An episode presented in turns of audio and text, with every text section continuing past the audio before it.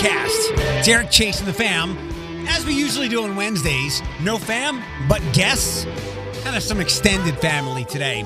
Uh, it's one. It's 126 right now. Let me give you a couple of minutes, and then we'll dive into our guests who have the misfortune uh, to come off one of the most delicious podcast episodes I can remember doing in a, in a long time. I was so energized talking to Mary Bilyeu, uh, who masters all things food for the blade yesterday. She was so great. And just as I, I think I said on the podcast, um, I said to lead up to the podcast, Mary seems like the kind of lady who we can do a three part podcast instead of giving you like three or four endless hours of audio. Uh, it was a blast to talk to Mary. We could have kept going. And like I say on the show, shows, wherever, uh, I would never, you know, we're all in a, in a friendly competition here across the traditional Toledo media radio landscape. But for God's sakes, talk about fast food as much as you can. Talk about good local food spots. And, um, that's what Mary and I did yesterday. So the two guests today have the misfortune to follow up that. Um, they do come with a strong cause, one of which is loosely connected to uh, veterans. And we'll have Brandy talk more about that as uh, as Nate Welke, who you've heard me mention here and there, continues to dodge me. So I continue to call him a coward in a very friendly way though. Um, Nate Nate has some very scary photos and he is bigger than me and looks like the type of person that if he wanted to when he got angry, he could pound me into the cement. Brandy will be a good time. Uh, first up, it will be is it first? Yeah, yeah. yeah. First up, uh, I'll record them after I give you this. First up, uh, if there's one one thing that can can put a a stop, a dam in front of delicious food all over the area, it would be one of the uh, the biggest cultural things happening um, in the world, at least over the next week. It might not be really tight on your radar. It is on mine. It's not like a Marvel movie coming out. God, I miss those. But it is a big deal for me, and I think it will. The excitement will grow in the coming days, especially if you are able to get one, or maybe more so if you can't get one.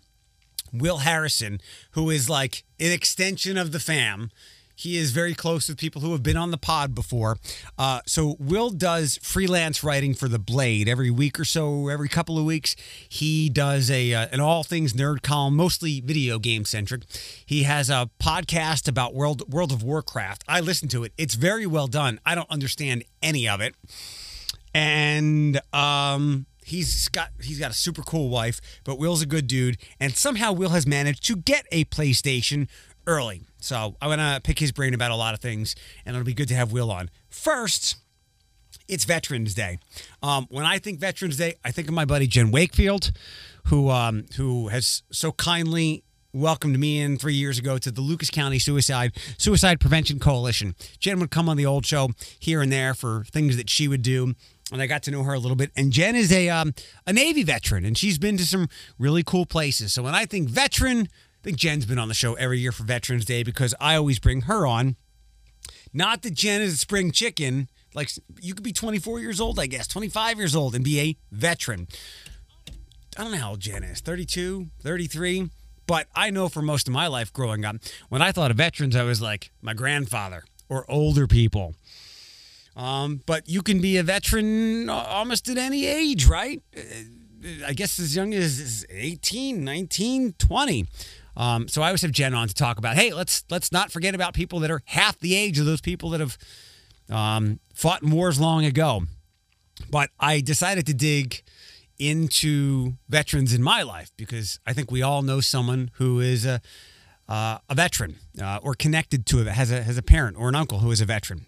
Um, I, th- I did the math. So let's see.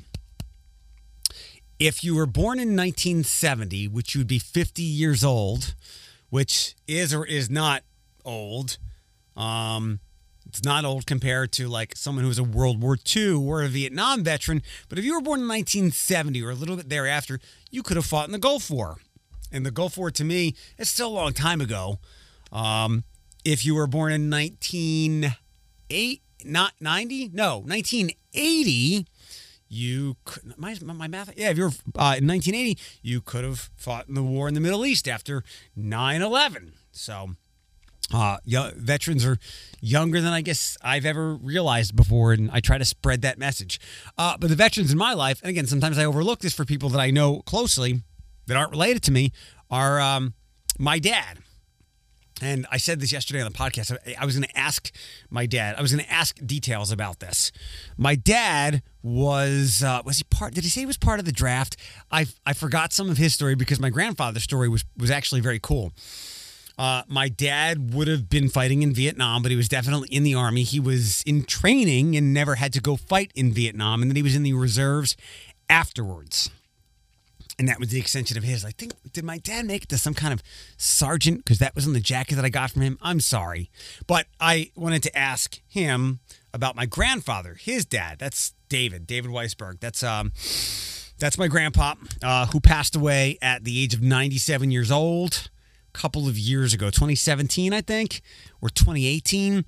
He lived a very, very long life. He and he lived about 10 years past he where he wanted to live, and it was. Uh, I, I greatly appreciate my dad doing his best to take care of his dad as his dad just woke up every morning and every every morning was like shit because he was blind and could do do very little. He almost set the house on fire. Um, but he was a very strong, stern, independent man. So my grandfather, my dad told me, and he probably told me this when I was younger, but I just I had forgotten about it for some reason. The army and military isn't as integral or intrinsic a part of my life as it is with some others. And that is by no means no disrespect, but like there's many questions I've never asked of my dad that you know of your parents. And I remember the old show used to laugh at it. They're like, You don't know blank about your mom and dad. I'm like, Nope, never cared to know. Just wanted to keep that shiny mom and dad image. Um, like I've never seen my dad cry. I've never asked my dad when the last time he's cried. There was a time when my dad told me he was about to have sex with his girlfriend. This was in like two years ago. And then he wound up having a heart. I was like, whoa! I almost drove my car into oncoming traffic on burn because he told me that. I just want that shiny mom and dad image that they're always there for you, they're indestructible, and they're superheroes. I know that's not the reality though. So my grandfather my grandfather, that was that was grandpa, what I called him. My grandpa, uh, David, he was he was the one that I don't I don't think I ever got the belt. I think he gave the belt to my dad and to his brother Uncle Michael. He was uh, very stern, very rigid. I remember him laughing, but I don't ever remember him smiling a lot. He was very stoic, and he was good with his hands. Not necessarily building or constructing things. What did my dad say? My, my he, I think my grandfather sold insurance for a long time and was very, very good at. It. But I remember my grandfather being uh, he liked painting. He liked putting things together, but not like a, a not like a Home Depot kind of person. He would just like to take on various projects or around the house and figure out. He's very what's the word I'm looking for? Crafty, but not arts and crafts. Like he could fix something very MacGyverish that term still resonates, right? I don't want to ramble too much here so we can get to our guest, but my grandfather was very stoic. He never gave me the belt, and my uh, my dad reminded me today, or told me for the first time, that my grandfather was in World War II, in the in the teeth of it, 1942. He was mostly stationed in the Pacific, and I believe my dad said that Grandpa was stationed in Australia and New Zealand. Um, so I guess not necessarily like the front lines of Europe and D Day and Normandy and all that, but um, a lot of plane and, and ship battles in the Pacific um, in 1942 and 1943. And my grandfather was, and this makes total sense, he was an MP, military police. And now that I told you that my grandfather was very stoic and stern, but not not mean, he just didn't smile a lot. Um, you see the I guess you look back in old movies and stuff and you think of who the military police were. Yeah, that's kind of like an image of my grandfather.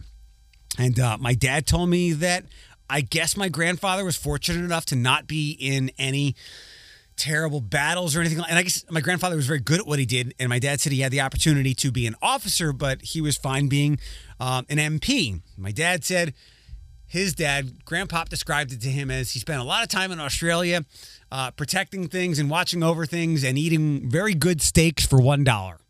So um, I'd like to ask more about that. My mom's dad, Grandpa Paul, who I was very young when he died, um, and gave him my first baseball glove. I didn't catch up with my Uncle Jeff to ask him about his dad. That's my mom's brother, about Grandpa Paul. But um, if you're of my age, which is 41 and a half as of two days ago, uh, basically your grandparents especially the males, your your grandfathers uh, were in the army or some kind of armed forces because they had to be because I believe that was the draft. And I don't know whether what did my dad say when he was in the Vietnam stuff? It was a lottery where the where the draft was you were going, and the lottery was depending on what number you got, higher or lower, you were more likely, you were more or less likely to involved to be involved in one of these conflicts in a very scary way. Um, the plot against America. That was an HBO show in the uh, in the springtime, I think, and it reminded it gave me a glimpse of who and what my I guess my younger grandparents were. So it's an alternate history, kind of like the Man in the High Castle. Did you watch that on Netflix? Like if the Nazis had won World War II, the plot against America was where Charles, what's his name? Not Darwin. Oh God, the pilot guy. Berg, Berg. Oh, this is gonna. I should look this up. The, the, the pilot guy, Lindbergh. Um, he became president of America and was very friendly with the Nazis, and I guess because so his baby got stolen, right? The Nazis. Oh, I'm gonna give this away. I'm gonna give you the plot uh, to the plot against America. If I understand this right, the Nazis kidnapped his baby and forced Lindbergh to be a pawn for them to oversee America and um, dislocate and uh, displace Jews from strong Jewish communities.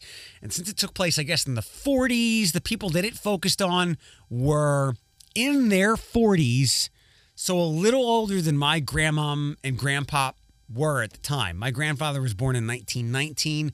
My grandmom, Grammy Weisberg, that's Gertrude. My grandmother's great names Gertrude and Harriet. Uh, my grandfather was born in 1919, and my Grammy, Grammy Weisberg, was born in 1920s. So the characters in the plot against America were, were a little older than my grandparents at the time, but it was still interesting to watch. It, it truly did give me a, a snapshot of them. And uh, again, no disrespect to uh, to any kind of veterans and what who they what they and you do. Um, with so much courage and bravery and I guess a lot of fear as well, but but you can never be thanked enough. So I guess I apologize in a small way, not that I really have to for never diving deeper into the military history in my family, but there you go. Let's uh let's get to our guest now. First up, Will Harrison, gamer nerd from the Blade and more. Hello. Hi, it is what it is. Yeah, and well, you sound you sound perfect. So I always tell people, have you ever you've never used like this clean feed thing before, right? Once with Kyle and it didn't work. So I kind of like wrote it off cuz I was like, well it seems cool, but I can't like he couldn't hear me through it. There's some weird browser thing going on. I, Kyle problem. Definitely Kyle problem. definitely a Kyle problem. Um, I said as I did the introduction for this that you're like you're like extended fan. It's Eric Chase and the family. You're extended family because people that that you know well, like Kyle and, and others, are, are, have been on the podcast a lot of times. So it's good to have you on finally, not from your bathroom, but whatever you're on, it sounds perfect. And I get all kinds of sound qualities with people. I always tell them if you've got like earbuds and a mic, Apple stuff, that'll work best. But you sound perfect that was one of the benefits to the pandemic and being married to an Episcopal priest who suddenly found herself having to like do all of her services from home is that hey like I've got all this Twitch streaming software we can finally make use of it and then literally yeah. the computer exploded like January 10th and it started down a long process of replacing parts and replacing microphones. I, like literally everything on the system has been replaced since then, and I'll take it. Like it's it's a nice bonus for me. And you charge write Ra- it off. You charge Rachel for it. I mean, I probably should, but I consider myself like the unofficial, unpaid, uh, tithing employee of her church. So I, I Yeah. guess I'll take it. Yeah, and, and she balances out the the Kyle in your world. You've got Kyle down at one end, and you got the wonderful Rachel at the other end. So the universe is in balance. I, I as, as balanced as it can be in 2020, right? Yeah, yeah, yeah, yeah. Um, we have a lot to talk about. We got plenty of time. I can kick my my three o'clock if I need to, and the show's already recorded for the day. So what? So what's on? You have like gamer headphones now? What is this setup? It sounds so good. Um, so we've got a HyperX Quadcast uh, USB C mic that has a built-in pop filter. We've got a new Logitech headset that literally is no different than the old Logitech headset, except it costs fifty dollars more, and they added RGB lights to it. Okay. It's an important. You got to have the lights, otherwise you're not a real gamer. Everyone knows that. Um, new video card. The big thing, and this is what it's shocked like when I've talked with Shaggy um, and other people when playing online, is that there's an NVIDIA download called NVIDIA Broadcast that you can only use if you have an NVIDIA video card. That is, it's a program that uses AI to clean up your audio feed. Look at that. So like I've I have an air conditioner running behind me right now. Um, and it filters everything out. It also has a video app where it'll do background blur, basically like all the Zoom stuff that Mm-hmm. Zoom thinks is worth the Zoom premium money, but really isn't. Um, and it's free. Like, really, the only downside is you have to have an NVIDIA video card, which means I've got a six hundred dollar twinkling light of heat and death inside my PC tower at the moment. But I'll take it. Well, yeah, it really sound it sounds awesome, and uh, maybe I'll I'll talk to you one of these days. Well, like if this ever goes, if my access to this ever goes away, there's a a, a setup. It's called the RodeCaster. Um, I guess it's pretty standard now for for people wanting to get into podcast, and I've kind of set that aside. And I'll grab that, and but you know your computer stuff. You know my engineer. Do you know? Do you know Josh McKinley? Isn't like like many people like in this area. Like I I've heard that name. He's in I our probably circle. have not met them. He was an engineer over there, but now I got him here with us. So Oh, nice. he's in all that stuff. He's a gamer too. In fact, I should have him come into the studio now. He uh he got he so he's been our engineer now since August. He got a place near me in Holland and I went over to go see his place and his living room looks like your gaming setup. So Josh is a different bird, like all of us in the crew are, and he had two TVs set up in his living room. He's like, one's to watch TV, one's to game, and then all the controllers were there and the headsets are there. So he's one of us. I can relate to that. Like early on in my relationship with Rachel, when we were just dating, like my 70 inch TV was also my computer monitor because I had the desktop just hooked up to it and I would play uh, World of Warcraft that way. And early on, like the big thing that she and I did that kind of bonded with us that we were both really into Street Fighter 4, like heavily, like playing competitively. So we'd set up multiple TVs in her um, in her apartment at OU and play Street Fighter competitive ranked online, but not against each other, just like playing it concurrently. And I remember one time one of her roommates walked in and kind of looked at us and was just like, "Oh God, you really found each other, didn't you?" I, I think about like some of my like you'll never get anybody who checks all the boxes no matter like what level of happiness you achieve but then every now and then like i see a relationship like yours i'm like you know what there's never going to be anybody that likes star trek or some comic things like i ever do I I I'll, I honestly acknowledge every single day how lucky I am, and even Yeah. though it's like led me to some weird places. Like if you asked me a decade ago if I ever would have ended up in Texas, and not only ended up in Texas but enjoyed it, and now kind of like opining for it, even as I'm stuck in Central Ohio. It's and, and now being in Central Ohio, I certainly never thought that would happen. You know, willingly. yeah uh you're in a you're you're in a pool of red is where you are That's an understatement. I think I think there's like a deeper well inside that pool, and I've fallen into it. Like the election results for Knox County were really shocking because we we knew that this is a Trump-heavy county. Like you can Sure. see it because there's a literal gauntlet of Trump flags and like Confederate Trump like smashed flags where one side is Trump, one side is the Confederate flag. It's real bad. But I, I didn't realize how bad it was until I saw the election results and saw that 80% of the county went for Trump, and I was just like, oh huh well i guess that explains a lot but then again it's what do you, what do you expect like i had a there's a mutual games journalism friend of mine uh, ash parrish she writes for kotaku now and we went to overwatch league grand finals in philadelphia last year and beforehand her and her boyfriend came down they're in akron and drove down this way and I thought about warning her ahead of time, like, "Hey, like, just to warn you, the drive-in, it, it's gonna get real, like, um, anti-General Shermany as you drive down." And she gets out of the car. The first thing out of her mouth is like, she said 12. And I was like, 12 what? What 12 do you mean? She said 12 Confederate flags from the point we hit start of Mount Vernon to your house. And it's just like, oh, so you I'm said sorry. 80% was red. So are there only 10 people in the county and the other eight, aside from you and Rachel, voted Trump? Well, it's funny because there's a little bit of a liberal bastion here. Uh, Gambier, which is the, the town where Kenyon College is, which, if anybody out there doesn't know, is kind of the like liberal arts, like artsy fartsy rich kid hub here. It's kind of like a town off the side. It's literally on top of a hill, which I think drives people crazy because they, they get called the liberals on top of the hill.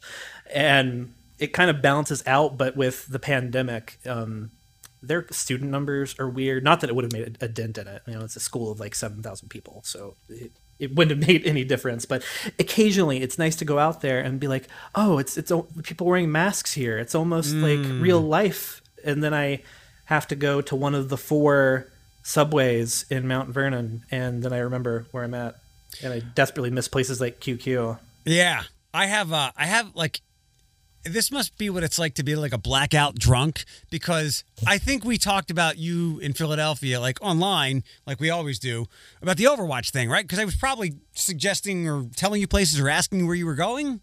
Yeah, yeah. We, you and I kind of had a running report through that weekend, and it's crazy to think that was a year ago, and that you know I was in a stadium with twenty thousand people watching a video game, and now this year, like once again, not, it's I feel so bad like harping on how different things are this year because of the pandemic and how things have changed. But from a video games perspective, it's just been such a weird year.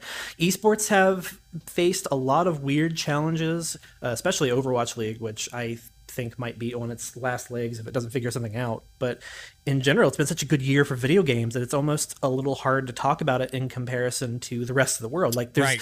you know, two new consoles are coming out this week, and it's this weird dichotomy of being like, hey, the hot new thing is out, but maybe you're not in a place to afford the hot new thing because shit's real rough. Um, you know, go with your go with God, go with your heart, and figure out what's best for you.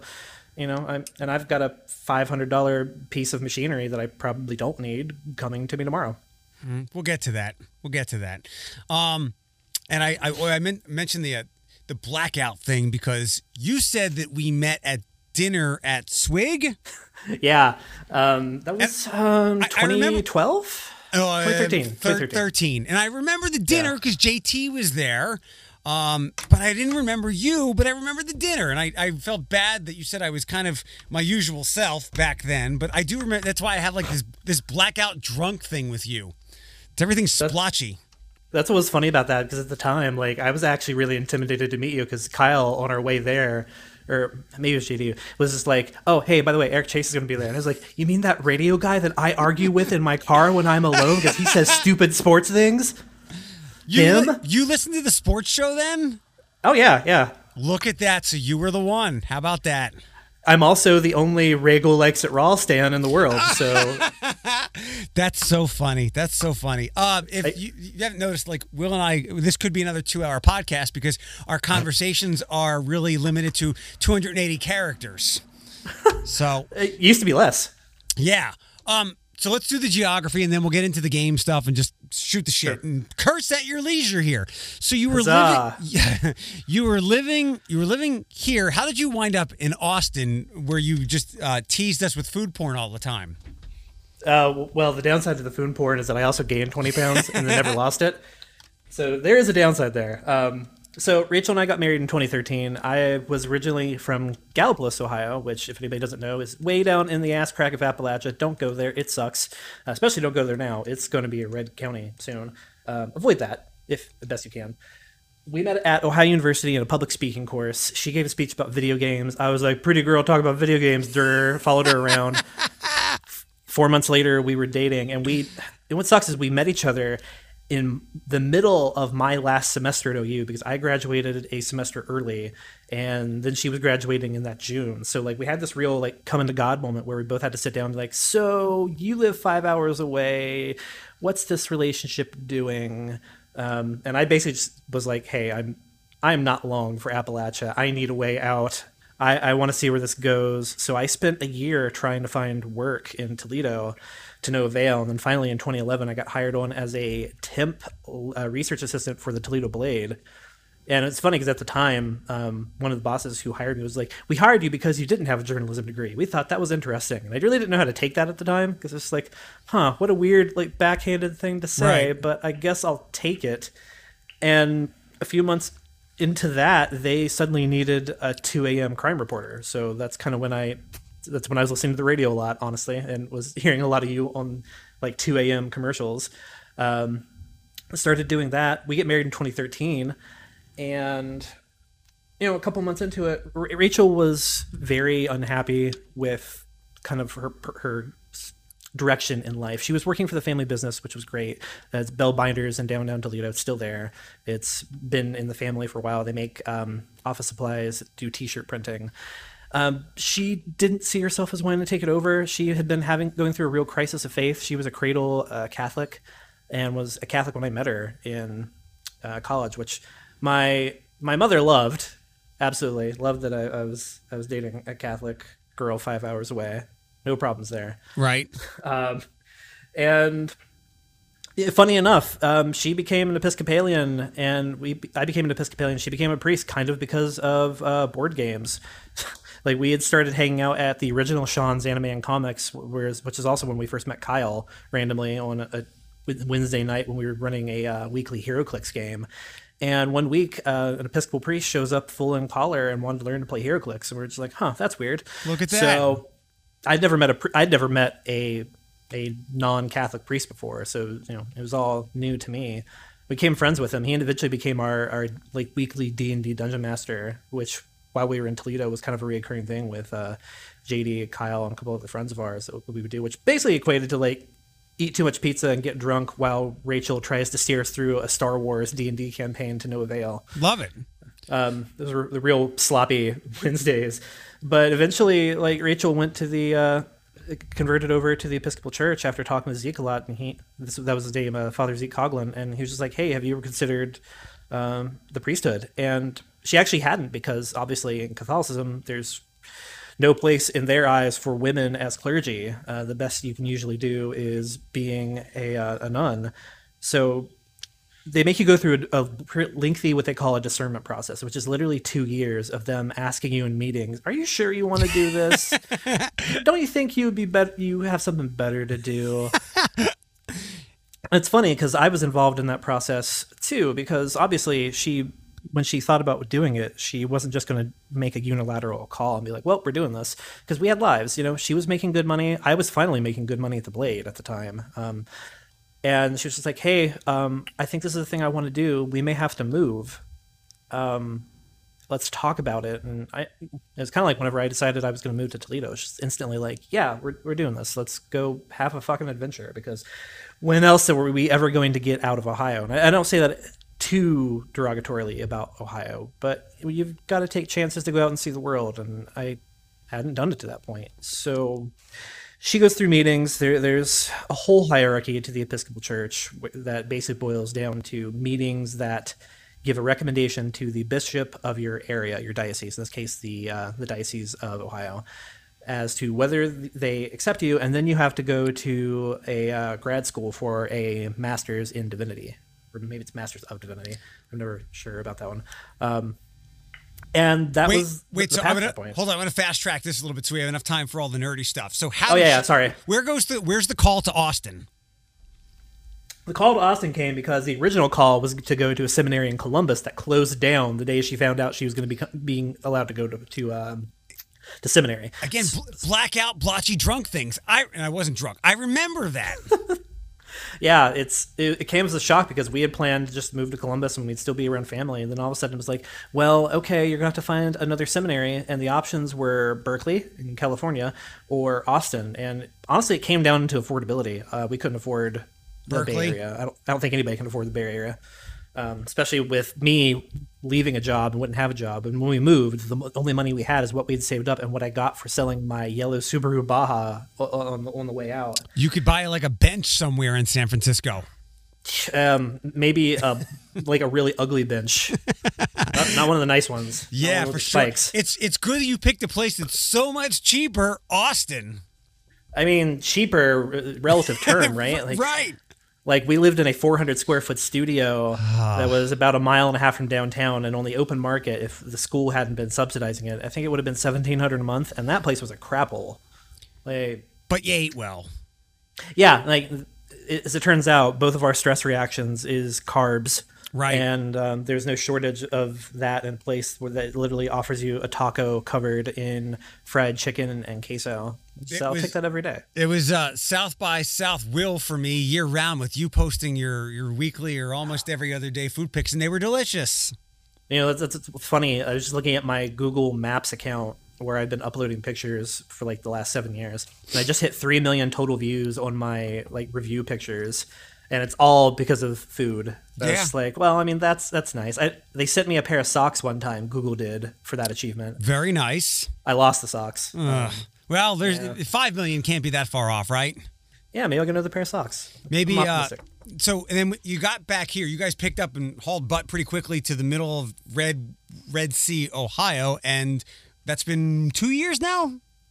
Uh, yeah, coming up shortly in two years. It, it- it's funny because I've had people ask this, and the decision to come here wasn't ours um, per se. When you first come back and you graduate, we owed two years to the diocese essentially. So they place us where they best decide that Rachel will be able to serve the community. And honestly, I had no idea where Mount Vernon was. And it was kind of funny because we hopped on a plane from Austin to Mount Vernon to visit for a weekend and we were walking around Mount Vernon, and we were both really concerned, like, "Oh no, did Austin ruin us for for like small towns in Ohio? I maybe it didn't." And then a month into moving back, and we realized that there's more um, McDonald's than voting Democrats. That we, we were in trouble. We're just like, "Oh no." But you were kind of close to home. Yeah, and that is nice. Um, we're three hours away from my family. We're two and a half away from hers. Um, we have all our friends are back here. Perfectly honest, we have friends in Columbus, and you know, before the pandemic, we're able to at least see them. And I think that's maybe what I appreciate most about 2020 is that I've been able to reconnect with people online because this is the norm now. Like, it, we're finally in that weird future that they told us was going to happen 10 years ago, where it's like every meeting will be happening on the internet, and you'll you'll video chat with people instead of calling them on the phone. And we are like, that sounds stupid. That'll Right. never happen. And now here we are. Yeah, I knew that, that things had hit had hit like a fever pitch when my dad got an iPod, uh, got an iPad, and, and he got taught how to FaceTime, and I was like, wow, I never thought I'd see this day because he's not he's not unhip or it's an unwillingness, and I guess that's just endemic of being older. But he was always kind of embracing of technology. But yeah, once once he got that, I'm like, oh shit, wow, the world really is fucking ending now. Uh, well, welcome back to Ohio. And Thank you. Did you get your? Had you? You were still writing what freelance for the Blade while you were in Austin, right? Yeah, yeah. They they um, let me continue the column, which I was actually a little surprised by I was thankful for at the time in Austin because I moved there without a job and suddenly found myself tr- trying to jump into freelance for the first time. And uh, continuing that work was a real benefit, and I'm always grateful for that because I'm, I'm honestly I'm given a lot of headway in what I can write about. They they trust me to to vet my own pieces, and very rarely do they ever tell me like, "Hey, we need you to write about this." Like occasionally, when like when it's baseball season, they're like, "Hey, cover the new MLB game," or like, "I've got a gift guide coming out um, next month." That's honestly going to be really easy this year because of all the new consoles, but it, it gave me a lot of freedom and i think that helped me in my freelance work and a lot of the work that i've i've done since then including work for other papers like without the, that experience of working for the blade i would have had a really hard time covering south by southwest for my first time like and just being dropped into it like the the austin american statesman the paper down there was literally just like okay so um We've got slots for you for seven pieces across the weekend where the gaming section's happening. Go out there and find some stuff. And I was just like, oh, you're just gonna throw me down there. Oh, okay. And it was terrifying, but I felt prepared for it. Um, are you you still doing like how much freelance work do you have aside from the Blade? Uh, and this is obviously a personal question, but you know I ask these. Like, is money okay even before all the pandemic stuff? Because doing what we do in this legacy media media thing is like our jobs could go at any day. Right. Um, I won't lie. It's it's a real feast or famine thing, um, especially in freelance games journalism these days, because not only is there are less and less outlets online anymore. Like I feel like an outlet goes away every couple of months. Um, the other problem is there's just always new people coming in. It's it's the constant like media problem. Like there's always going to be somebody younger who would do it cheaper, yeah, and and maybe even faster. Yeah. Um, and in many ways, I I feel lucky because I am a kept boy because Rachel does so well. Um, and I hate to put it like that, but it's the realities of working in games journalism. Like I am extremely privileged to be able to essentially just do this as I, I as I want. I, I haven't gotten an IRL job since I, I, left Austin, which is one part. There's nothing here, but another part that you know it's given me the freedom to kind of figure things out. And it, I won't lie, it's been hit or miss. I've, in fact, I just today had a freelance contract end because the website in question uh, decided to cut content coverage, and it's a shame because that was a really well-paying like job that was a nice little supplement to our monthly income. But it's it's not the end of the world. I'm and I'm continually grateful that Rachel does what she does and, and makes what she does, so that I can keep you know yeah. looking fancy on the internet. It's it's it's how I hope more people have taken a, a, universal or holistic look at their life rather than just like what the paycheck is and are the bills right. paid because there are other things to it. My uh, when I when the the morning rush went away. Um, and I was waiting for this to happen and, and for deeper things to happen here at Cumulus. My dad was kind of like my my benefactor, uh, throwing me mm. some money so that I can continue to do like a lot of community volunteer work, which is become very important to me and has been fulfilling in other ways besides uh, finances. So it's great that you and Rachel have that very universal relationship outside of just we love each other and the bills get paid because there are more things than, than that to, to happiness and life together. I can relate to what you said there too because I, I won't lie, like the time during Austin, the first nine months when we got there before I got a regular job was probably the hardest point of our marriage just because money was bad. And it's amazing like how many things become stressful when the financial situation becomes tense. And I, I will be forever grateful to Rachel's father for being there for us and, and helping us out and my own parents who honestly paid off our credit card at one point. Awesome. And, and without it, I don't know if we would have made it all the way through because it, it, was a dark period. Like I, our mo- only money coming in was what I was making off freelancing, and sometimes it was really great. Like at one point, I had a job with a um, an Episcopal magazine down there that paid incredibly well, and then other points there, I was doing these rinky dink uh, games writing jobs where you got fifty dollars for a piece, and maybe you got one of those a week, and it was it was hard, but I think it provided me with some real valuable perspective too. Yeah, yeah. Uh, we both have a lot of the same complaints about the way the, the, the world is set up financially. But I think you like I, I I always preach to people like, look, it sucks, but this is the game, and it's right. it's it's poker, not blackjack. You can still do okay with a good hand. So you can complain all you want, and nobody's going to really help you out. And I'm not talking about like people who are oppressed and below the system. I'm talking about people like like us right? It's it's it's important to remember the long game and and just things are always in an ebb and flow, and you can't control it. Not not to get too like Taoist Buddhist on you, but you kind of just have to be the rock in the river and allow things to play out sometimes. Yeah. Um, so now that we've talked about how crummy finances can be, let's talk about let's talk about really expensive things that uh, that we really don't need, but, but you have already bought. And tell me that. Let's start this conversation with this: Am I going to be able to get? Am I going to be able to order a PlayStation Five tomorrow? My gut says one of two things will happen. I missed all the pre-orders. I don't know how. I thought I was stalking it pretty well. Maybe like the uh, the sneaker bots were PlayStation bots. I think there's going to be some openings tomorrow that if you want one and you're a little timely, you'll be okay. If not, you'll be out of luck for a while. What do you say? Uh, uh, I think you're about 25% right. Like, I, I think there's going to be a, a, few openings, very, very few. Okay. In fact, I told some other people, like, check PlayStation Direct, the actual PlayStation store where they sell hardware and games. That's where I ordered mine.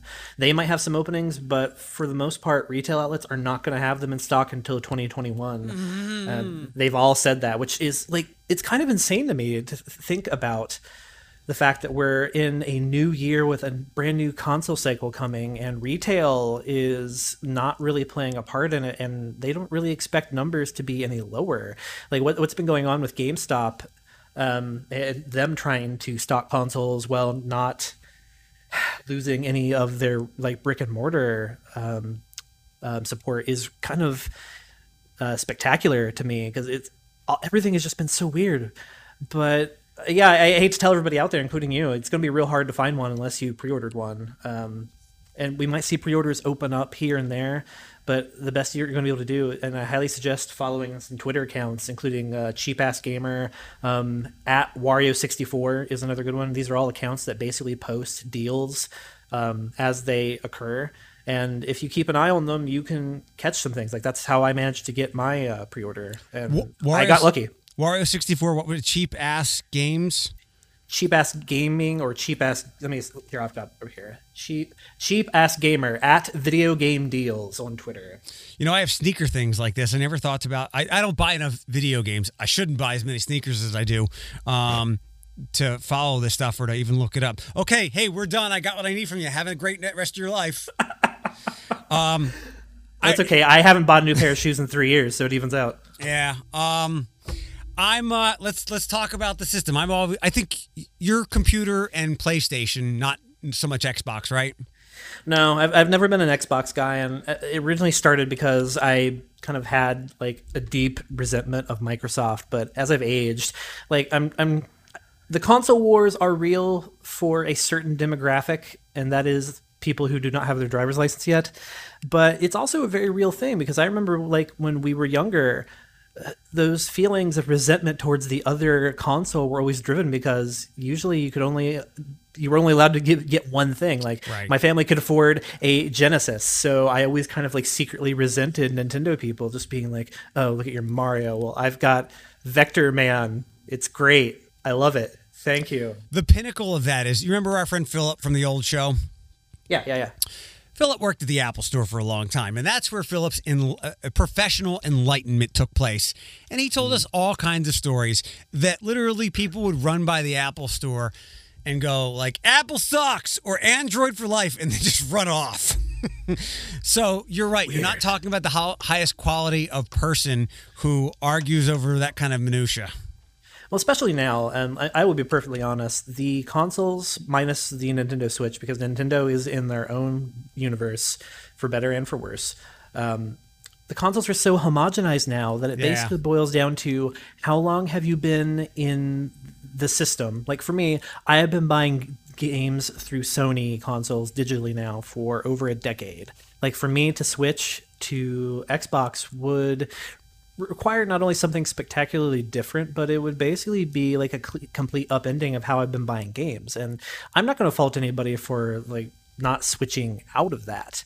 But it, in terms of the consoles now, there's a few set exclusives for each one um, more so Sony than Microsoft because if we're being honest, Sony has always had the better exclusives. And unless you are super into Halo or super into Gears of War, but even that's changed now with uh, Microsoft's new initiative that every Xbox exclusive game is also going to come out at the same time on PC, which leaves a lot of people feeling like, well, if I've got a gaming PC, why do I need an Xbox? And that's right. kind of where I'm at now. Like, I've I've I've signed up for um, Microsoft's Xbox Game Pass service, which is basically the closest you're going to get to like the Netflix of gaming. Um, I pay ten dollars a month for it, and I get access to around sixty or seventy games um, on PC. It's also available on Xbox, and it rotates. Like for instance, um, the new version of Tetris Effect just came out uh, for Xbox and PC this week, and lo and behold, I have access to it for quote unquote free through Xbox Game Pass. Um, and that's a real value and they keep it updated and it's kind of the thing that keeps xbox afloat because of the backwards compatibility that it definitely dominates at this point it's kind of amazing you can just throw an xbox 360 disc into your new xbox uh, series x and not only will it play but it loads faster it looks better um, and that, that's definitely the advantage they have where they lack the exclusives like the Spider-Man series or God of War or let Last me, of Us that Sony has. Let, let me ask you this: in if you were king of all video games, the emperor of all, th- or what? Who says I'm not? This is true. If you are, you're doing a very cloak and dagger clandestine way about it. But I, have had this thought. Before. Me too. I've since PlayStation One. I don't know why. I just never liked the Xbox controller. Um, mm. But whatever. I heard your air conditioning now, or is that the, the giant fan you have cooling your gaming computer? Uh, actually, a little bit of both. It did just spike. It sounds like an aircraft carrier taking off. A little. Uh, I, well, the the gate, the mic gating is working wonderfully. What so I've been fortunate, like you said, uh, Spider Man and lots of other Sony specific games have been PlayStation, not Xbox. So I've never seen, I've never wanted. If you said, "Hey, you can have an Xbox right now," I'd be like, "Great, I'll trade it to somebody for their PlayStation they don't want." What mm. what game would have to come out for you? To, to consider an Xbox. And for two years now, no, a year and a half, I have considered uh, I've never wanted a, a, Nintendo. I grew out of Nintendo after, you know, we got to Genesis, I think. But I have considered getting a Switch just to play Ultimate Alliance 3 because the first two were some of my favorite games ever. I have not because it would be like the only thing I would play, but I've thought about it. So what kind of game would have to come out for you to get an Xbox? Oh man, that's that's such a uh, like a complex question because my gaming habits, and, and, you can probably guess this, my gaming habits is somebody who has to keep their finger on the pulse of whatever is new, means that I don't get to play things for a very long time, um, for long amounts of time. But there's two constants in my life currently, and it's been World of Warcraft, which I don't think I'm ever going to quit. They're going to have to kill me and take my RGB lighted keyboard away from me to get me off of WoW and uh, Overwatch, the the team shooter, which I play on PC. But for some reason, if like they decided to cancel the PC version and put it on Xbox, I might consider it. Okay. The the other big one, and I think about this now, would be the Fallout series, which is you know ironic because Bethesda was just bought out by Microsoft not too long ago, and in the foreseeable future, we can probably expect to see games like Skyrim and the Fallout franchise exclusively on the Xbox. But then again, there's the problem. I know that it's going to be coming out on PC at the same time too, because that's their agenda now. So. I guess you really have to like the console experience to be able to just make make that decision. But based on the hardware we've seen, maybe that's the way to go. Like for a while, consoles have kind of lacked compared to their their PC brethren, but with the almost lack of load times we're seeing in both new consoles, it's kind of astounding what they're doing now. There was uh, some rumor, maybe you told me, or do you know our friend Vinny? No, I do not. You've run into you've run into some of our, our Twitter threads, uh, but Vinny's in, in the video gaming, comic book stuff. Like like he, he is a nerd. Um, here you told me that the the Bethesda thing or something was going to be that there, there's rumor that the the next Arkham games were going to be Xbox exclusive, and and I gasped a little bit. Um, that would have made me buy an Xbox, or I just mm-hmm. would have had to find a way to to live without it. And I know that, that that was just a rumor, but it did stop me in my tracks for a minute. Right. There, there was rumor for a little while that WB's gaming division was going to be bought out in wholesale, but um, AT&T, who is the parent company of, w, of WB, um, I think was either just fishing or didn't find an offer they liked because they came out very vehemently and said, no, we're not selling the games division, which is great because it would have been upending, honestly, if we looked at it, because then you're talking about the Mortal Kombat franchise, you're talking about Injustice, you're talking about the Arkham games, you're talking about um, the new Suicide Squad game that'll be coming eventually. Um, I, I just I, I don't think it's in the best interest of developers like that to not put their games on as many consoles as possible, which is why I'm, I'm interested to see if this Bethesda thing is going to play out as being exclusivity to PC and Xbox, because it just seems like a bad business move to me to suddenly take something like Fallout, which has been on myriad consoles now, and say, like, well, it's only going to be on Xbox now, because if you're going after raw sales numbers, it just seems like a bad move. Yeah. Um, I the, the game I spent my summer with is I don't know if you wrote about it, but it is. Look, I love my Spider Man. I love my Arkham games, the Ultimate Alliance games, but Ghost of Tsushima is the best game I've ever played mm. in my life. It has I have always wanted to travel to Asia and that part of the world and enjoy the the peace and the equanimity and the culture. And uh, especially now in the pandemic, that game has saved me from doing that for the experience that it took me on. It is the best game I've ever played. What are your thoughts on it? You know, I, I didn't get to play a lot of it because it's I've been in this weird funk this year where I've had a real struggle with playing open world games. It's only because I've played so many open world games at this point. But to its credit, I will say this: it's one of the best looking games on the PS4. And I, I recently saw some video of the PS5 uh, or of it running on the PS5, and it's going to be one of the few PS4 games that was actually uh, upgraded by the developer to take advantage of some of the PlayStation 5's uh, new features. And it looks phenomenal. Um, go check out some of those videos from Digital Foundry or Giant Bomb or anybody who does like raw video footage of the PS5 right now.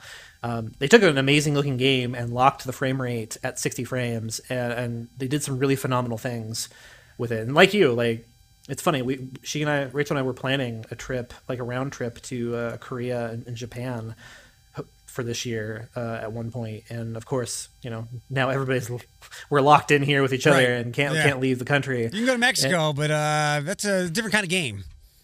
Yeah, I, I don't want to play Bre- Breaking Bad the, the home game. Yeah. Uh, but yeah, it was. It's the best game I've I've ever played, and I was a little. I am so I am not your I am not your core audience. I don't watch Twitch. I don't want to be on Twitch. I don't know how people watch other people play games. I don't want anything to do with multiplayer. I I got online and played FIFA like 14 online, and by the time it was 17 nothing, I was like, this multiplayer online shit is not for me. But I was hoping for some some extra levels with Tsushima. But for sixty dollars, it was to me like a hundred dollar game for all the hours that I put put into it. I I play kind of slow anyway, but man, what an incredible game! So I'm looking forward to all the next platform stuff that comes out in the coming years. Yeah, it's it, especially because it, I I don't know if it's out yet or if it's coming, but there is an update for Tsushima that's going to be adding uh, a free multiplayer It's uh, out. component. It's out. It is out. So not my thing because the update it, it was yeah it was completely free DLC. In fact, I loaned the game to somebody here because they had a son that loved the Asian culture. It was like you will love this game then, nice. and then I asked for it back because I wanted to try the DLC, and I got going with it. And there's some extra some some aesthetic things in New Game Plus that I didn't love, like it's uh, an extra level of challenge, but not that much different. But it's totally focused for for for multiplayer, where you can get in and fight with friends and all and all that stuff. So that's not my thing. So that's why I appreciate a good open world single player game. Like I played. Sp- Spider-Man changed my life in the sense that I love the game, not my favorite of all time, but I played it two and a half times, and I've never done that with a game before. When I'm done, I'm done. That's interesting. Uh, I, I I will say like one of the things that the Spider-Man game nails, even though I found it to be a little more, more derivative of other open world games, especially the Arkham games, is that I love the story. Like it's hands down the best Marvel uh, story they've done in in a game yet. Um, I really felt that it did Spider-Man justice, and I'm really looking forward to Miles Morales. I've heard nothing but good things, and also Yeah. it's a shorter experience. Like I've heard that game tops out at around ten hours, and that'll lead people to asking, like, "Hey, now that games cost seventy dollars, how do I feel about you know a game that's promising ten hours of content?" Some people will think, "Oh, well, I feel like I'm getting ripped off," and others will be like, "Good, finally, games are too fucking long." And I kind of bounce back and forth, like a great example is when I reviewed Persona 5 Royal, the JRPG, earlier in the year, and I got an early copy. I wanted to have a review of it done in a week and a half later from getting my review code, and that game took me 110 hours to finish, which meant a lot of time just like staying up way too late, sitting in a corner. Rachel would kind of occasionally come in and like throw some pizza rolls under my face and be like, "Okay, you have fun, champ."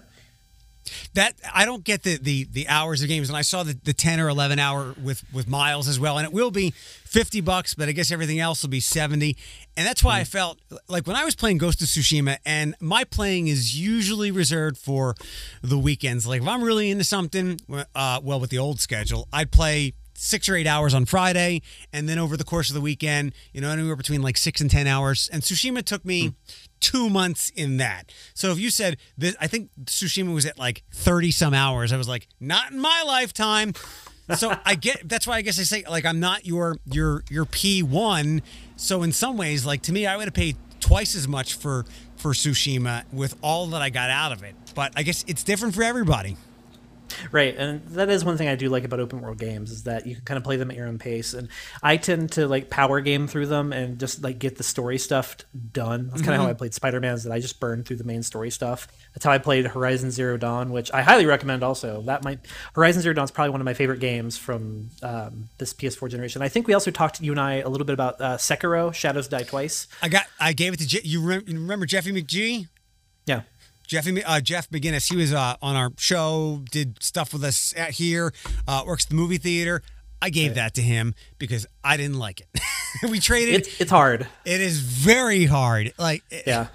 I mean, I'm not like total. I, I like hack and slash, but I don't like the total mindlessness of it. I like the the artistry or the ballet type things of Arkham and Spider Man, where where there's there's you can't be drunk to play. Like you got to pay attention to combos, which is why I didn't like this Avengers garbage game. But Sekiro, no way. Like you had to pay attention and be quick and focus and concentrate, and uh, it was a Oh, yeah. challenge. It, that game asks a lot of you, and I, I'm going to lose some gamer cred here, but I never beat it. I, I'm stuck on the the last boss, and it's one of those problems where like I I bang my head against it for a couple of days, and then I take a couple of months off from it, and then go back to the game like maybe I can beat it now, and I still haven't yet, and it's kind of embarrassing because I, I love FromSoft's games and I love the Dark Souls and Demon's Souls series and have beaten them all, and then here's this game that it's the boss challenges I, I think are just way too difficult. Um, I love it. Like I love that game's aesthetic and I, I love its world, but damn, I just Yeah, I mean, because like I, I told you, I love the samurai games. Usually, any any comic book superhero thing, I'm in for. Like like when I was a kid, Same. all I did was play sports games. But the superhero stuff, like I was in awe of uh, the first Arkham. I think that was it, it's Asylum City Origins Knight, right? yeah, yeah. Okay. Yeah, I was I was in awe of that. And and I look back after playing Arkham Knight and I look at Asylum and I'm like, wow, this is super like kind of cartoonish. But I'm all in for those games. But now that there's two other aesthetics that get me. I like Viking stuff. So that's why Cool. I've never played more than two hours of any Assassin's game, but I have my eye on this and I like um Asian combat games. But I was the same with Sekiro. I'm like, I keep dying and I can't even get down the hill after the first thing. I was like, this is insane. You know, you um, might if you do get Assassin's Creed Valhalla, you might be playing it for a couple of years because the last Fine. two Assassin's Creed's games, I've I've friends of mine who cover the industry and you know are with it have taken like 200 to 300 hours to get everything done. Good. So, I'm in. I guess I'm in. I'll see you in a decade when the PlayStation 6 is ready. Right, right, right. Um, there was another really great note, and I it made me made me curious if other games worked like this. Uh, with Ghost of Tsushima, after I have a boss battle, and I'm and it it insults me and goes, maybe you should take another challenge or drop the level down. I'm like, I get it. I'm gonna keep going at it, and then three more quick deaths. I'd be like, okay, I will drop the level down.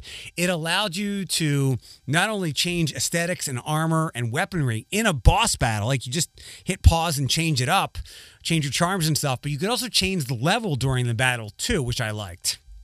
That you're seeing more and more of that, and I think it's a good thing. And I don't say that as somebody who's you know getting up there at the ripe old age of 35 and can no longer play the video games, but I have no qualms anymore about playing a video game on its lowest difficulty setting. Like Okay. it may have been years ago that I, I would have like seen that as like a, a burst to my my badge of honor, but these days, especially when I'm trying to review stuff quickly, like play them the way you want to get through them. It's more important that you see all of a game. That's actually why I recommended some horror games to JD this week that have essentially god modes where like you can't that has a no fail state. So you can just experience the story, you can experience like the actual shock and horror without the worries of gameplay getting in the way.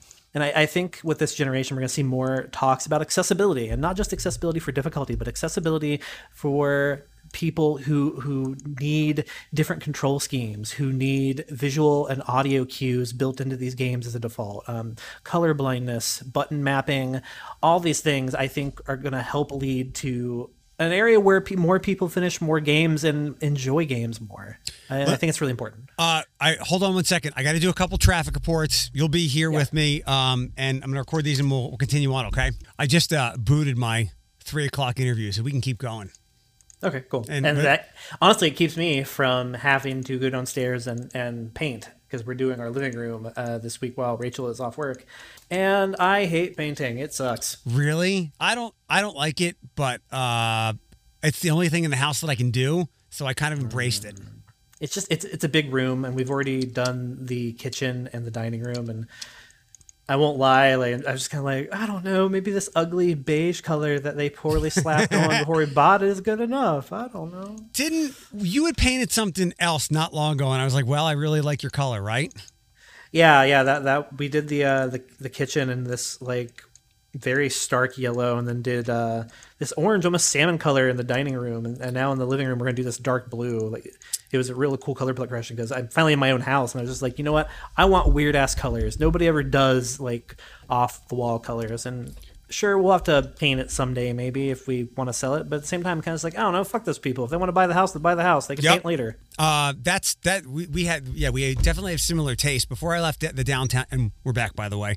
Before I left the downtown place, I was like, I'm gonna paint an accent wall, and it was like pumpkin pumpkin orange. And then before I left, I was like, I'm gonna paint another one, and it was some kind of like like stop sign red. And thankfully, I didn't have to paint it back. But um, my bedroom i wanted all different things when i got my condo. I went with a pretty standard gray for the majority of the house but the, I, I wanted the bedroom to have a little character and it was like it's like a nautical glossy dark blue. It, it might be quite similar to what you guys you said you're going to do. Um, and then for the transformers room i'm like fuck it it's all going to be stop sign red nice nice well of course i mean you have to have them stop somewhere they are robots in disguise There we go. Um, to go back to the the challenge of games, I talked about something on the show on the air. I don't know. I lose track of the stuff, but I maybe it was. I've done more gaming the last couple of years than I did prior to that. I have a lot more free time, not having to oversee all the stations and get emails where they're like, "Hey, you should have had this done ten minutes ago." I'm like, "I just got the email." right. Um, and games are. I, I was. I don't like to criticize people than young, younger than us, even though the people that have called out Baby Yoda for. Did you watch this week's episode? I'm super behind on Mandalorian. Actually, we only got through half of season one because you know stuff and things. I like it a lot. I just need to catch up. People were pissed at Baby Yoda this week, and I'm like, I'm done. Like, it's a fucking sci-fi fantasy show. People are being mauled, killed, and murdered all the time. Let our favorite character do what he does. So sometimes there's like yelling at clouds, but not in this case. Right. But but w- our games as kids, and I think we might have talked about this on Twitter. Our games as kids were tougher, but like you pointed out, you dropped the levels to as low as possible because now there is more of a cinematic and theatrical experience to the games that we're playing now. You're literally playing movies where 20 years ago, like you just wanted to, if like what we used to say was you wanted to flip the game.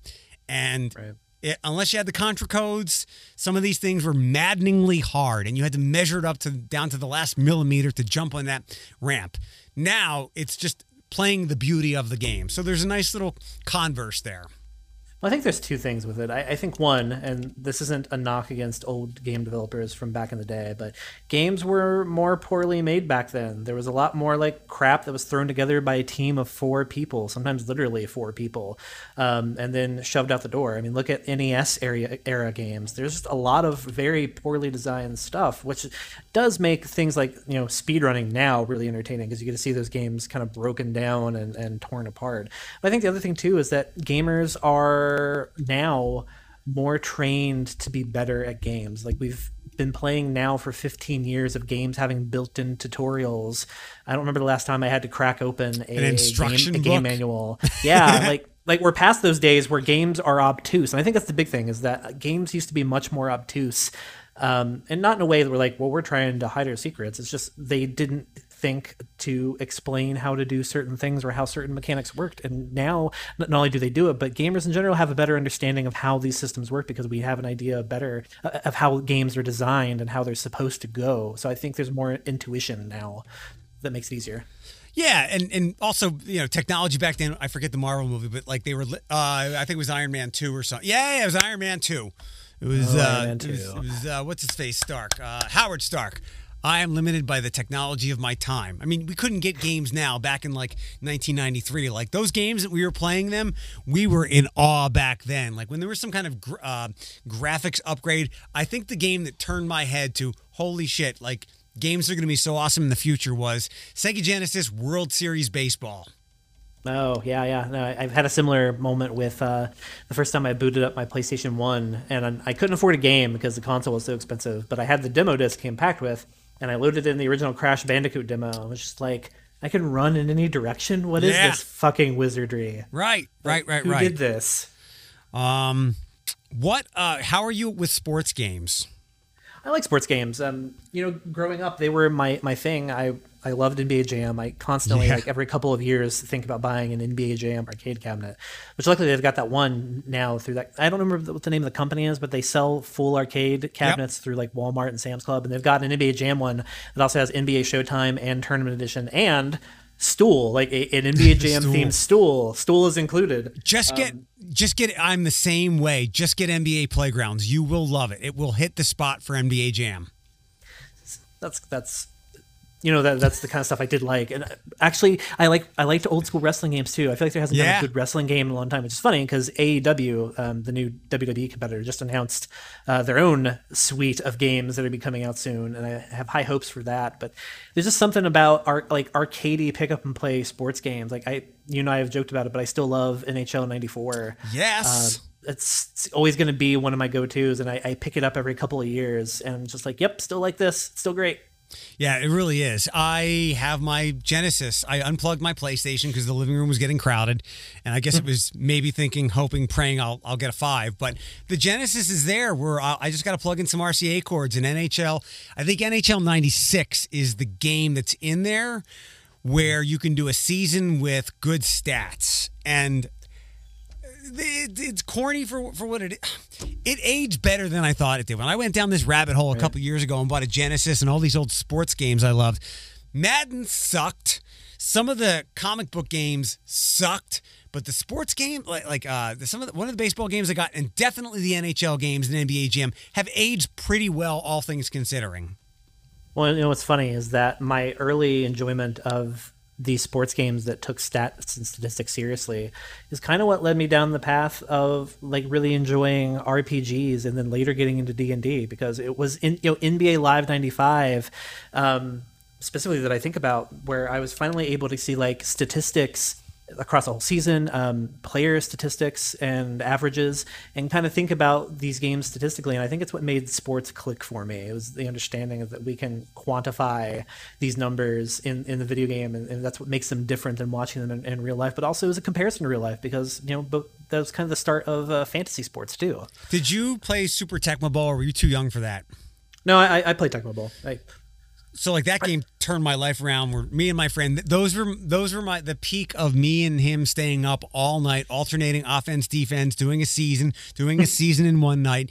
And from where it from where Super Tecmo from where Tecmo Bowl, Bowl was to where Super Tecmo Bowl went, where you know uh, it was all the teams and counting stats and like the 1993 schedule. And outside of QB Eagles, like my mind was blown. And that to me was the the stat the stat gateway to everything like you talked about with NBA Live. you know it's, it's funny. I just rem- had a, like a really bizarre gaming memory like pop up where i remember that i had gotten madden 93 on genesis and it was my, the first football game i had gotten for the genesis.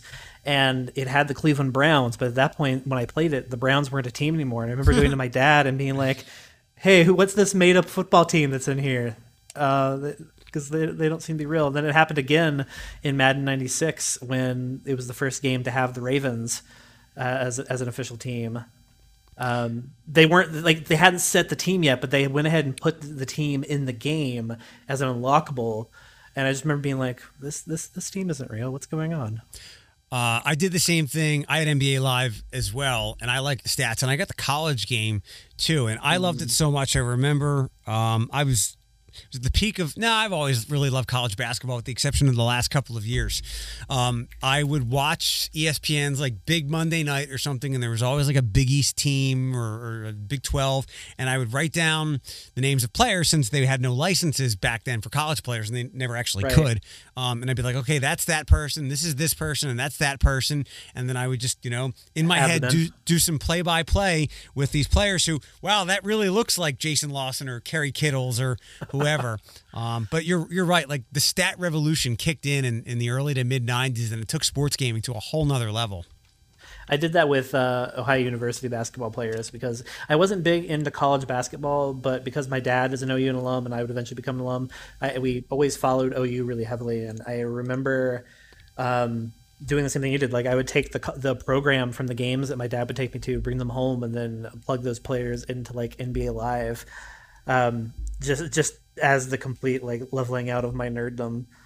Um, I haven't bought. Um, I, so I got away from sports games. I stopped buying Madden a long time ago because I realized there was not much changing, and Yeah. I, I really didn't like the idea that you're. It's like it's like football. You're playing for three seconds at a time, and I was always a big stat nerd. That's why I got out of NBA games for a while because the games would take so long, and your leading scorer would have 12 points. Same thing with like Madden games. Like unless you played online and wanted to beat the hell out of some kid in Kansas, like you had to play a really long game to get stats that would mirror the real thing. Do you Right. do you how do you feel about Madden games and other sports games today? I, I just don't think they're for me anymore, and I, it's kind of half of what you're talking about. With like, there's a lack of realism, but at the same time, is realism fun? Uh, that's kind No. of always the, the thing. I, yeah, that's the thing I think about. Like, I've reviewed the last couple of MLB The Show games. Uh, Great out of- game. yeah, I like I, like in theory I like them, but I just I can't sit through all of it. And Yep. I, I like I like the uh, the show mode that kind of truncates a lot of it um, and boils it down. But playing a whole game, I just I, I can't do it. I'm you. I think you know me. Like I'm. I've. I've always been in on stats, and I hate the word analytics because I'm like, it's just doing simple math. It's not analytics. And I really liked the show a couple of years ago. I think I bought it in like 17 or 18. I think Josh Donaldson was on the cover, and I was like, wow, they have really advanced how pitching happens, and that that has that mirrored what was happening in baseball, where you had to be more precise and at least analytical and mechanical and and and thoughtful. And I like that. But to do all that and enjoy that, I'm like, all right, I'm now 90 minutes in, and it's uh, the fourth inning. So, Right. uh, and and the the backyard games. I know RBI came out a couple of years ago, so I've mostly tapped out. I tried to get into NHL a couple of years ago, which I guess for all your money and for pound for pound, no pun intended, I guess NHL has been the, the best game outside of FIFA for the longest time with the least amount of complaints. Except I always have issues with, all right, I'm playing at one level and I'm always winning 6 2. I go up one level and now I'm lucky to score a goal. And I, I always had an issue with that. Yeah, it's the thing I've always struggled with those games is where's the level in regards to difficulty where I feel like I should be making improvements or you can improve or is this AI like is the AI differences just so vastly different that there really isn't any competing unless you're just power gaming it. And it makes me think of once again NHL 94 where I would get games where on one difficulty I would finish a season game at like 17 to 2 and then you turn it up a little bit and suddenly oh whoops it's a 3-0 shutout i didn't do anything that game what's going on And then we got sliders, but the minutia of that was like, I have no idea. Like, do I want to do I want to be better on offense or do I want to make their defense worse? I'm like, I can't do this. And that was basically the end of me liking sports games that weren't like NBA playgrounds. yeah that's kind of where i, I fell too and it's, a part of it for me too is though that i've by the way by large fallen off of sports uh, almost completely. Not only because it's hard to watch sports anymore i haven't had cable like actual cable in ever i don't think. And I, I went through a real period and still kind of having issues watching the nfl because of the injuries involved and the nfl's own practices. And it made it really hard for me for a while to watch football but i still like to check in and like see how things are going in the case of the browns you know kind of sigh and be like yep things are still going on as as they have for the last 15 years I like to follow it. I don't watch it like I used to. Football Yeah. because of the constant interruptions. Um, I guess of the the big ones, I, I like watching basketball the best, but I'm I'm removed from it. Uh, once I didn't have to talk about it so much anymore. And never have to be a fan ever again. And it, and it's literally like it's like you thought the election was bad. That's sports around the calendar for a lot of teams. I was like, good, I can remo- remo- remove myself. But 75% of my internet consumption, like what I read, is sports stuff. So I still like to follow it and see what's going on, but I just don't want to sit there and deal with constant commercials or be locked in for X amount of hours for nothing a whole lot. Well, I think that's why, uh, too, like the other part of why I've drifted off from meat sports, as we call them in esports, but it's because I've, because I, I've gotten, you know, in for a penny, in for a pound, and into esports. You know, not only do I, I play games competitively online, but I also cover a couple of games online, and I have real vested interest in some of the pro scenes for, for games, and that's where a lot of ener- my energy is taken. And it is one thing I, I like about um, esports is that there's still kind of a quantifiable quality in regards to statistics, uh, especially in games like Overwatch League, and Overwatch, where you you can get really detailed listings of, of stats. You can kind of see where the flow of the game goes purely by looking at the numbers, which I think is fascinating.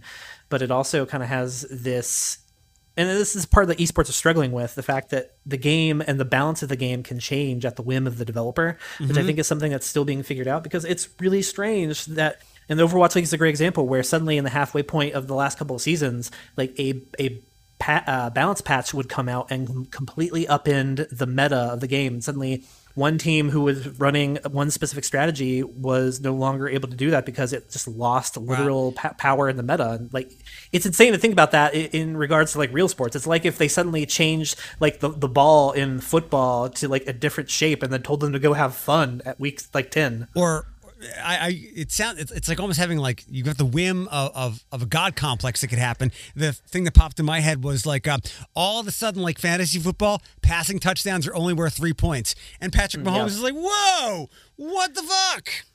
Yeah, it's very similar, and that's that's not that I could talk for hours about the problems with esports right now, but one of the problems esports is facing is that all of the professional leagues are ran by the developer and the publisher.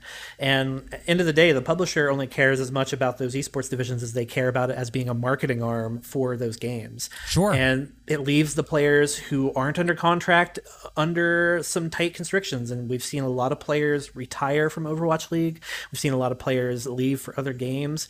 And it's probably really stressful to deal with uh, to have changes each week and to not know what you're going to prepare for. And I, I, I, don't blame them. And that's that's gonna be something that a lot of esports divisions, whether it's Call of Duty League, whether it's it's Overwatch League, League of Legends, Dota, uh, Rainbow Six Siege, whatever you're talking about, they're all gonna have to deal with the same thing inevitably of how do we balance out things changing week to week with also this being part of the consumer product that normies like me play and kind of demand seeing changes as the game go along? It, it, you talked about how it, like gaming now should have really taken a big step with the pandemic but that's offset by you know people have been challenged with some some money. I have not heard a lot right. of moving forward of esports um, over the last over the, the duration of the pandemic. Is that because places that were jumping out on it like to go back to philadelphia and I think why we were talking then about that was I had told you or asked you if the esports thing where where you went to watch the event was at the new esports thing, but it hadn't been built yet. But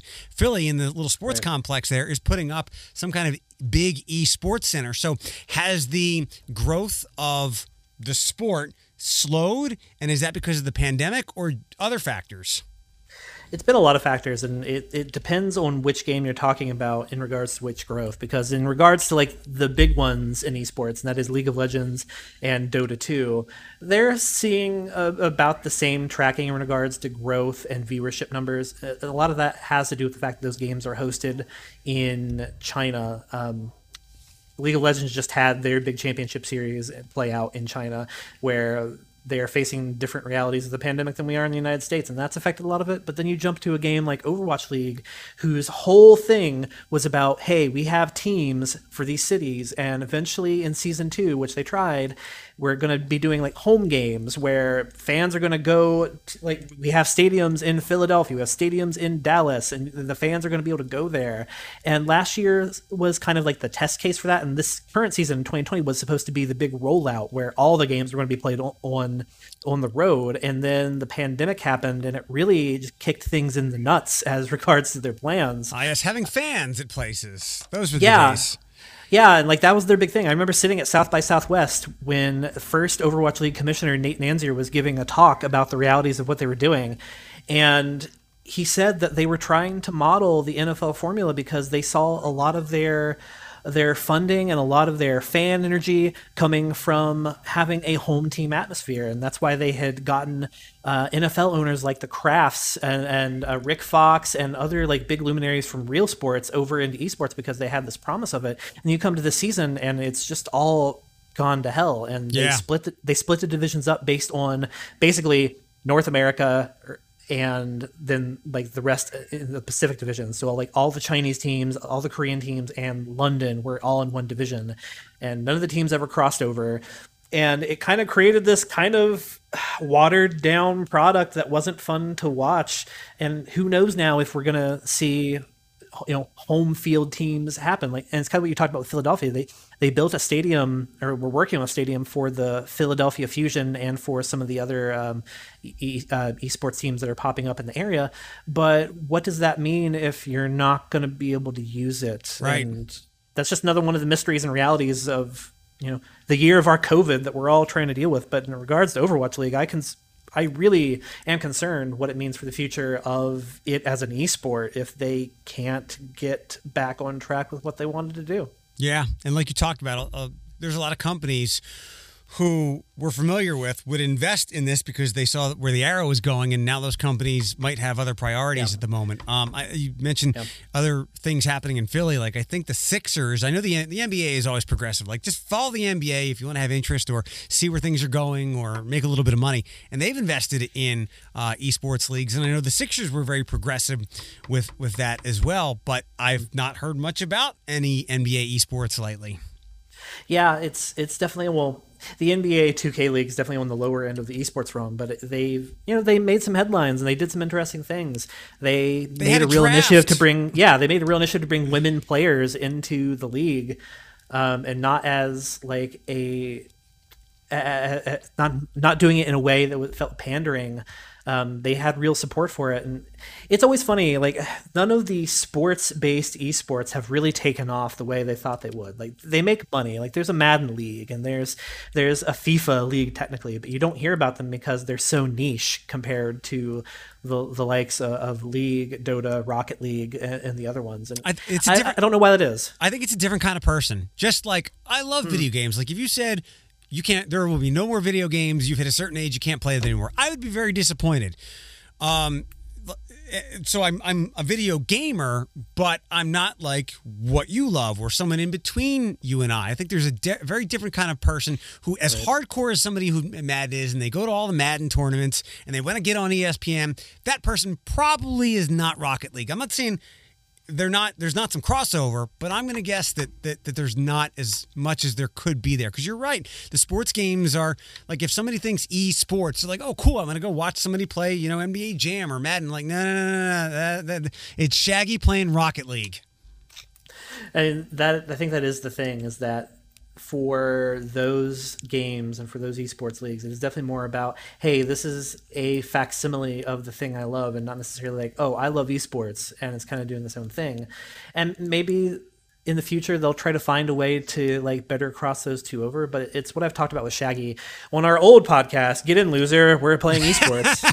um, I talked about it a lot where there's a real problem with esports where it's, it's just looked at as another marketing arm for these uh, game publishers and until they see it as anything else like madden's a great example there's no initiative from ea to make madden's uh, esports division bigger because that game is going to sell no matter Right. what it's the same thing with fifa like FIFA is going to make literally a billion dollars off its microtransactions no matter what they do. So what is it? What's in it for them fortnite is a, improve it? fortnite is a marketing platform now and Oh yeah, yeah. I did totally. some I did some market research last week. I had another uh, uh, we were finally get to got to go out and do some some mental health speaking. I was at St. Pius in Old Orchard and they were middle schoolers. And I had noticed before the pandemic we were getting less and less uh, feedback when we would crack Fortnite jokes. Um, so I was like, Jen, hold on a second. Let's. And I said, I need a raise of hands here. Who's playing Fortnite? And like one kid put his hand up, and I was like, I need a raise of hands here. Who's playing Among Us? And they all went up, and they all wanted to tell us how to play it and all that stuff. So it was interesting because I there's a, couple of people that I follow online, and, and they've thought that Fortnite was going to live forever. But I'm like, whoa, here comes Among Us real fast. Yeah, it's funny, and we you mentioned Twitch a little bit, but this is definitely where it ties into what's popular in Twitch and really shows the power of Twitch. Among Us was a game that came out like three years ago that nobody had heard of. That the, the developers were getting ready to like throw it in the towel, and then suddenly a major streamer came across this game and started playing it as a joke with some of his friends during his live streams, and the game took off. That's literally the power of Twitch as a platform. That it, it turned a game that nobody had heard of that was on death's door into this massive thing where now we have politicians like AOC playing on streams to 400,000 people watching live. And the same thing was with uh, Fortnite. Like, Fortnite wasn't a thing until it took off with streaming and with big name streamers kind of flying its flag. And, And then Drake. Yeah, and then Drake. I, actually, I was just mentioning to somebody that that was kind of the touchstone moment. Was the moment that Ninja and Drake were playing uh, Fortnite live on Twitch? Because I remember watching that and mostly watching to see the uh, viewership numbers kind of keep rolling up like a slot machine in real time, and that was definitely its its like transgression moment. And if you want a real idea of what the hot current game is or what kids are playing, all you have to do is look on Twitch because, and this isn't derogatory to, about you know watching streaming, but it's definitely geared towards uh, kids. It's geared towards children. It's geared towards preteen. It's geared towards teenagers. And if you want to know what they're doing, just look at the Twitch uh, front page. I I knew that Among Us was growing because uh, when I go to Reddit's memes more mm. Among Us memes are popping out. I'm like, oh, okay. You know, I have to ask about this. So this is what I got to be tied into. I have two last questions, and then we can tie all this up. Uh, sure. One one is a one's a, a hard question uh, for the podcast, but I'll start with the um, the personal one, I guess. Uh, that Huya and Tencent thing. Should I keep that stock?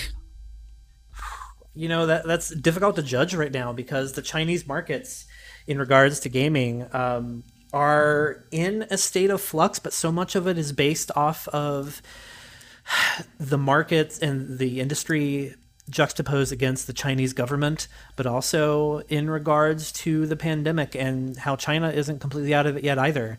Um, I think we're going to keep seeing growth, obviously, because companies like Tencent keep buying subsidiaries and they have some major things coming out that American uh, audiences are going to eventually care about, like the likes of like Diablo Immortal, which is being um, made by Blizzard and Tencent um, for mobile audiences. Uh, things like that are going to keep growing.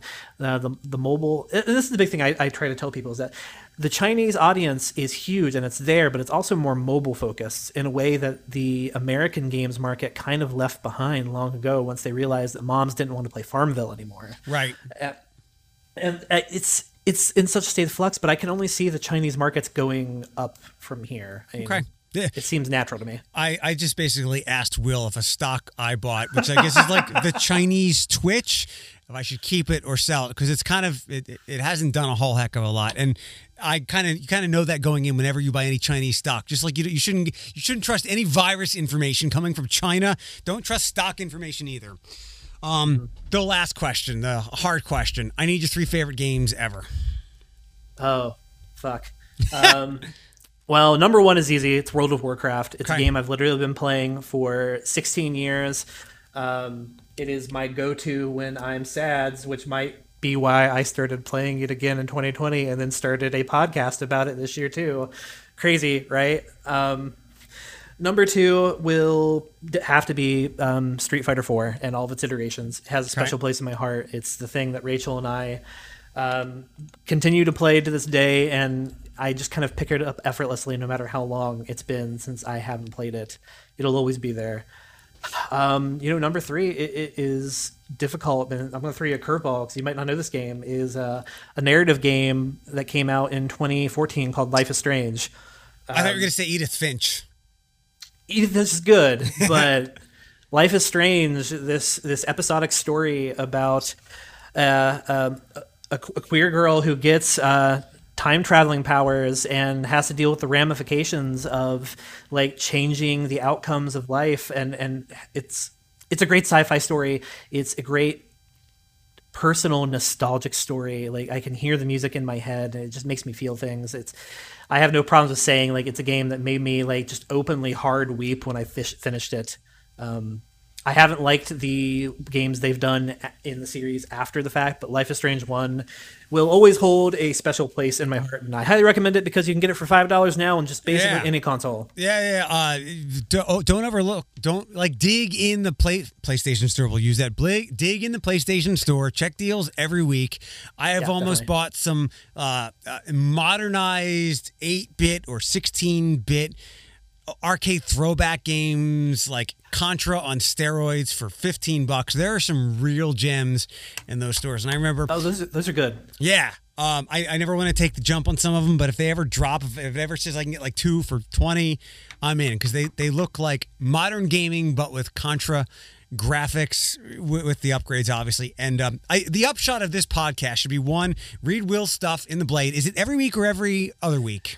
Every other week. And tomorrow, actually, will I will have a column talking about online toxicity and the, the very thing we were just discussing with like for instance, Rachel loves playing uh, Overwatch online, but she won't jump into the competitive mode because it's just so toxic and filled with people who will immediately just call you the nastiest shit possible because they can. Because an- an- anonymity plus playing online mm. turns us all into dirt bags Or does it? What was the name of the scandal a couple of years ago?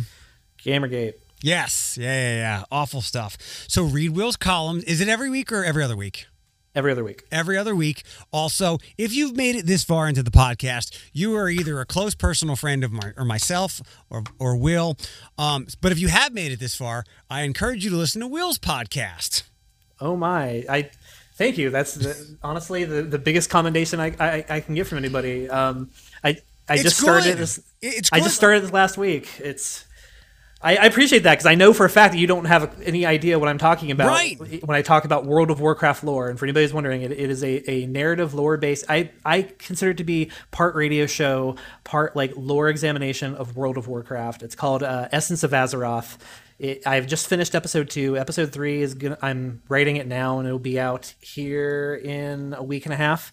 Um, it is kind of me collectively using my 16 years of World of Warcraft story um, knowledge to best use. And this includes uh, the original Warcraft series, the tabletop games, the novels, the, the, the comic books, the manga. There's an entire world that's been built, built around this game that currently has 10 million subscribers. And even if you've never played the game, I break down the lore and kind of talk about it in the narrative sense and in the critical sense. There's a lot of good music. Um, it's me doing my best This American Life voice, which I am continually working on and hoping it's better.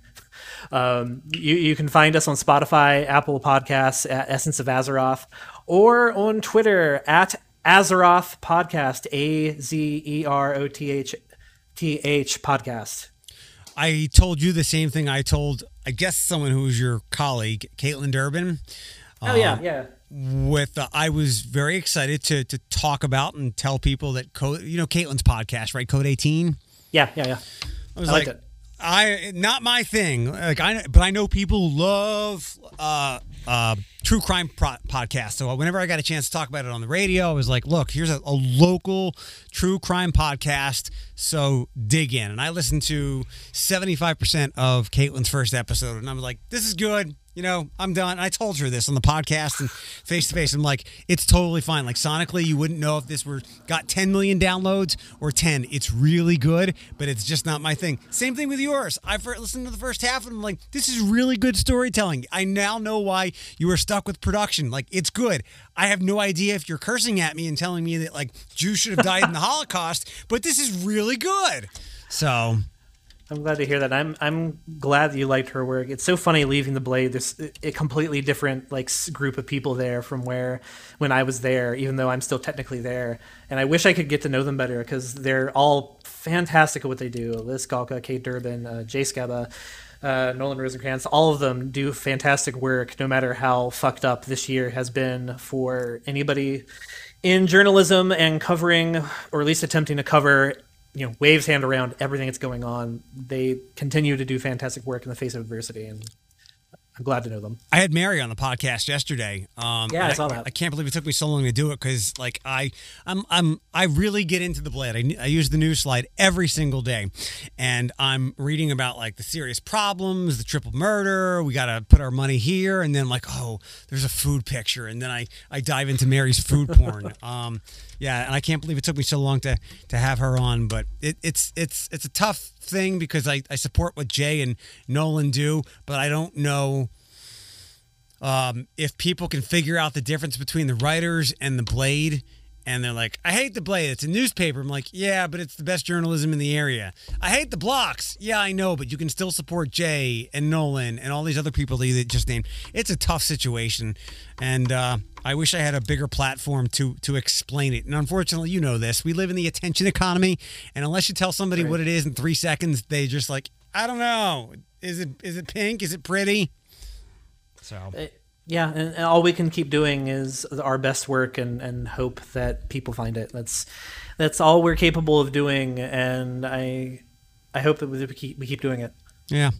Um, thanks. This this might be the longest podcast we've done that wasn't like something that came o- that was off the air. So thank you. It was good to catch up. Good to talk about everything. Tell Rachel, just remind her how awesome she's she is, and I look forward to uh, the the painting of the kitchen. You said Uh, living room. living room. All right, It's a big one. It's a huge room. It's a big project. I highly suggest getting an edger tool. It saved my life. I've got one. I've got I've got multiple ones. I just used it earlier uh, to do uh, caulking on some of the molding. Life saving, life saving. All these people hate it. brag about, oh, I can edge with my hand. I'm like, you, you can go to hell. I'm going to edge this.